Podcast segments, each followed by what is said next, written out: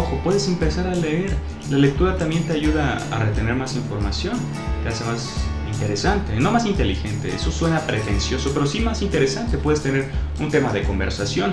Y las, la literatura es esto, la literatura es chocar y encontrarnos con nuevas ideas y ver puntos de vista diferentes a los nuestros, que los podemos hacer nuestros o que podemos diferir con ellos, pero aprendemos y eso es muy bonito.